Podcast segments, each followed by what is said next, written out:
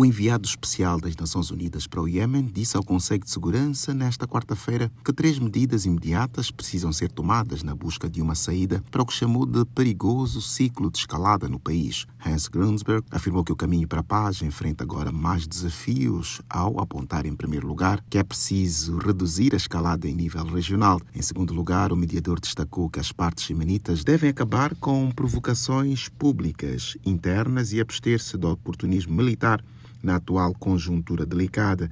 Por último, ele destacou que as partes envolvidas nas negociações sobre o país precisam voltar a concentrar-se na preservação dos progressos feitos até o momento, no sentido de se chegar a um acordo. O enviado alertou que, por mais que se tenha tentado isolar o processo de paz das dinâmicas regionais mais amplas, a realidade é que os esforços de mediação no Iêmen não podem ser claramente separados. O enviado destacou ainda que vem atuando em favor de um acordo que permita uma união das partes, negociação das prioridades políticas, económicas e militares de segurança com efeito na vida dos iemenitas como via de recuperação. Da ONU News em Nova York, Eleutério Gavan.